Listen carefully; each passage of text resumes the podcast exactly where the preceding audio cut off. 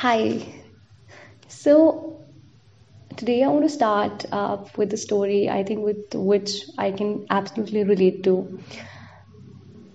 It's about our school life, it's about our teachers, it's about teachers who have actually helped us grow as an individual, helped us shine as an individual and today whatever I am, I think my teachers uh, in my primary class and secondary class and even in colleges have played a major role to make me what I am today. For me, my teachers are my role model, but not for everybody, right? Just imagine a teacher abusing a child. I think it could be the worst thing in the world. A person whom we trust, a person whom we admire, actually giving us memory which can haunt us forever. Yes, so we have a very special guest today who has decided to he- share her story because it is crucial that it needs to be heard by every single one of you to prevent abuse, to prevent sexual violence that can happen to students at school level. Okay, so uh, we have another guest with us, and now she will be sharing her story with all of you. Okay. Hello, everyone. Uh, I would uh, like to share my story, and uh, first of all, I, I would like to request all the parents out there that uh, whenever your child approaches you for something or anything, just listen to him. Like a child is not always a liar. He is not always wanting to escape studies or something. Just listen. Just pay some heed to their words. Uh, maybe they are trying to convey something which you are not ready to understand and always help them out because uh, I think that uh, parents are someone whom a child trusts the most. And when you breach their trust at this part of time it's really not good for their mental health and uh, their psychological health. Because if you do this to them only because I guess the parents are the one who spend the most of their time with their children. So I would just uh, like to share this that uh, when I was a child, uh, one of my teachers uh, used to call me to the coaching. I was not very good with studies. Uh, I was weak at certain subjects. So like like all other children, he used to call me to coaching and by that time I was having a mobile phone and everything. So he used to, he daily used to message me the timings that uh, when the coaching is going to start and everything, all the details. So I was never suspicious about it that uh, he would do something wrong to me because for me he was my teacher and uh, it was generally where everyone was present so I was never scared to go there. Hmm. So there was this incident that uh, it was, I guess, uh, Friday or Saturday. Hmm. So he didn't call anyone else. He just told everyone that the coaching is cancelled for that day. But he called me. Okay. So being an innocent child, I didn't think much, and I went there. And there he molested me, and he took my phone. He deleted the chats, and after that also used to blackmail me uh, regarding that he'll share my photos, he'll share the video, and uh, like I should not tell this to my parents. Okay, anyway, I had the courage to approach my parents, and I can forget maybe this event, but I can never forget the feeling uh, what my parents made me feel. Hmm. So I told my dad everything about the day that he did this, he did this. Hmm. So my father was very asked that, okay, like, uh, why did this happen? Why did you go there? So I just tried to explain him that it's my coaching. And I just overheard the, he said that she's lying and she's just trying to escape studies and blame everything on his teacher. So Okay. this was very heartbreaking for me. Uh, that was the last time I talked about this event at my home. Uh, like I used to approach my best friend, Hmm. but never my parents Hmm. because I never got that kind of support from them. maybe they couldn't understand my point Hmm. or something like that. I don't know what their thought process was, but uh, it's a very humble request to all the parents, all the adults, that please listen to your children. Hmm. They're not always lying. Yes. I want to ask you what was your uh, what was your age then when this happened? I was, I guess, 17, 17 years old. Okay. And you tried sharing it with any other person in your, in your family, maybe your sister or any any No, uh, not my sister. I first of all I approached my father and subsequently my mother. Hmm. Then after their response, I never approached any relative of mine. I approached my best friend because I guess she was the one who could understand Hmm. and was very well aware of the technologies and all. So I could share more things with her. Hmm. And also she was aware of the kind of person that teacher was. Hmm. Uh, do you think this incident which happened with you when you were young is still affecting you in some or the other way? Yeah, it affected me extensively uh, with my own relationship with my parents. Like, uh, after that incident, Hmm. uh, whenever I used to face any problem in my life, I never used to approach my parents because I always had this in my mind that they're not going to help me out. Hmm. And uh, not only parents, the same was the case with my relationships. My relationship with my parents uh, became bitter and very cold Hmm. and uh, after that when like I grew out of that like all of those things when I grew out of that uh, it was very difficult for me to trust people Hmm. uh, like everyone says that they're there for me like just like my parents said and proved many times Hmm. but then I used to think that uh, maybe he won't help me uh, he or she won't help me every way I need their help Hmm. so I always had these trust issues with me. I was never comfortable around my friends. Like Hmm. I never wanted to go alone out with my friends, uh, my guy friends especially. Hmm. Okay. So I always had trust issues because of this problem, I guess. Okay. And you ever thought of taking uh, some therapy or psychological therapy regarding this? Yeah, actually I took a help of my psychologist because uh, there came a point when he approached me again later in life Hmm. So uh, I was really disturbed because of that. So I went to a psychologist and I took some help from her. Hmm. After that, it was fine.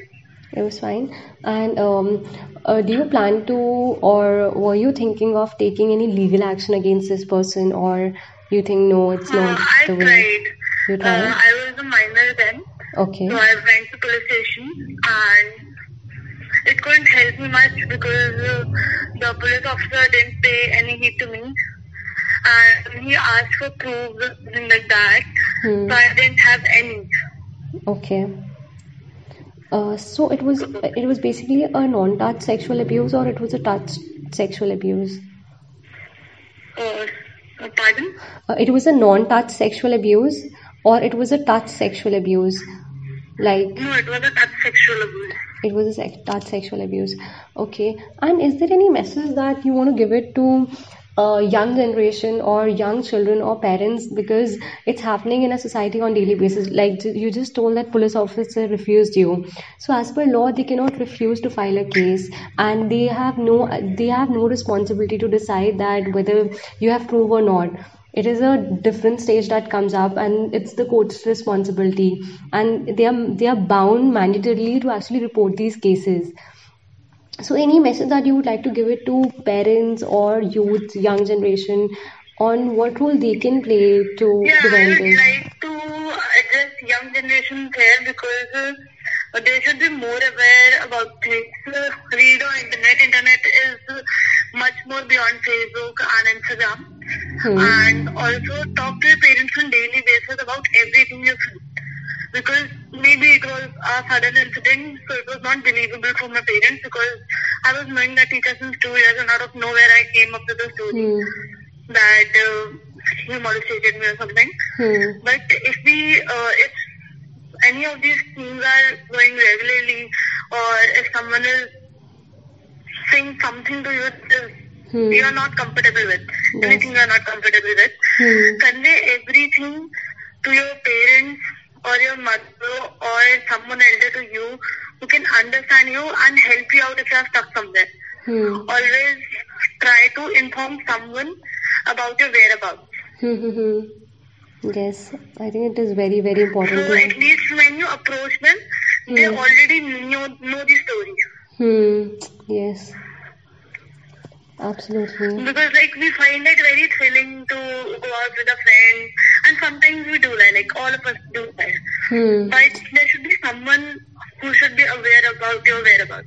Yes, because in today's world you cannot trust anybody, so you should actually make your trusted people aware that where you're going and with whom. Yeah. Yes, that's absolutely important. And on this part I would also like to uh, like parents should also be uh, understanding that uh, they should let their children do something and everything and they should also uh, initiate the talks. Hmm. Like uh, in fact uh, even periods are taboo in India and like parents don't talk about anything. Hmm, exactly. They just a try to escape each and every conversation about. Don't take hmm, related related to this thing. So children also don't get the space to start there or initiate the conversation. hmm, absolutely. I think it's important that there should be spaces where children and parents can have like a friendly conversation without any hesitation or getting ashamed or Yeah. shamed for the same. So the first step is from the parents and only that trust your child. Uh, make them trust you that you are here to help, you are here to listen, Hmm, and get, like, make them comfortable enough that they can share each and everything with you. hmm, Get to know your child, like spare at least half an hour or 15 minutes a day. I get it that parents are working these days, hmm. so they, they don't get much time with their kids. Yes. So they should spare at least 15 20 minutes before bedtime, maybe, Hmm. or maybe dinner time, hmm. just to get to know their children. Yes, I think it is very, very crucial that parents should spend time with their own children and talk about such issues, such sensitive issues, and not just talk about sensitive issues, but talk about anything because you will get finally related or connected to your child when you're having these conversations. Yeah. So, we, uh, if we uh, on daily basis spend just 15 minutes, Hmm. it would help a lot. Yes, If the child will start opening up and you will also get space to talk about things. Hmm. If you just talk like once in a blue moon, then you cannot put up a sensitive conversation. Hmm, hmm, hmm. Exactly. Daily, it's necessary. Every day. Yes. Yeah, so on everyday basis, you'll also like maybe there are certain children which are very young to understand things. Hmm. Uh, like sexual abuses do happen at the age of five even. Even eight months. So maybe at that age, children cannot understand what is happening with them. Hmm. So when they'll convey their feelings to you on a daily basis, maybe you will be able to figure out that you should help them or they Hmm. need help. Hmm, absolutely. I think these the things that you have told us are very very crucial and these are the steps that parents can initiate and even youth can initiate at their own level to prevent sexual violence that is happening to our children, our cousins and a lot of people in our near and dear ones, uh, to our near and dear ones. Yeah. Yes, thank you so much for actually taking out time and sharing your story. I know it takes a lot of courage to come and share your story with a stranger. It Uh, takes a lot of courage and a lot of time. You cannot share your story until you have completely healed over it. yes, and hats off to you that you are actually have taken that step to inspire other people to speak up now. And I yeah, salute you. I would really be happy if these things don't get repeated to anyone anywhere in this world. Hmm. Yes. So, um, thank you so much. I hope so. A lot of, I am sure, hundreds of people are going to get inspired by your story, and the parents are finally going to start having these conversations with their own children. Um, so, this was Megha Bhatia signing off now, and thank you so much for joining us. You're welcome. Thank you. So I want to thank all the listeners for listening to the stories of survivors. I must tell that these are not just stories, but these are real life instances of their life and they are shared it with strangers. In fact, actually, you are not just strangers to them. In fact, you are the only people who have actually heard them without judging them, without blaming them. And I would like to thank each one of you from the bottom of my heart for being the part of our podcast. And from now onwards, let's spread this message to prevent child sexual abuse. Let's prevent sexual violence that is happening to our children. I'm Megha Bhatia and I'm the founder of Arwa. We are a youth led organization and we specifically work on child sexual abuse prevention. I think these stories have touched me in a very different way and have changed my perspective towards life, towards children, and towards survivors. And I still remember while listening to these stories, there were times when I literally had goosebumps in my hand and I was numb. I don't want this to happen to any other child, so let's prevent it. It's important that we together come as individuals to raise our voice against sexual violence, uh, which happens to our children, our cousins, our younger brothers and sisters. Let's raise our voice today. Volunteer, you can volunteer for our organization, you can post about these issues, you can spread awareness and play a crucial role in preventing sexual violence. So this was Megha Bhatia signing off. Take care and have a good day.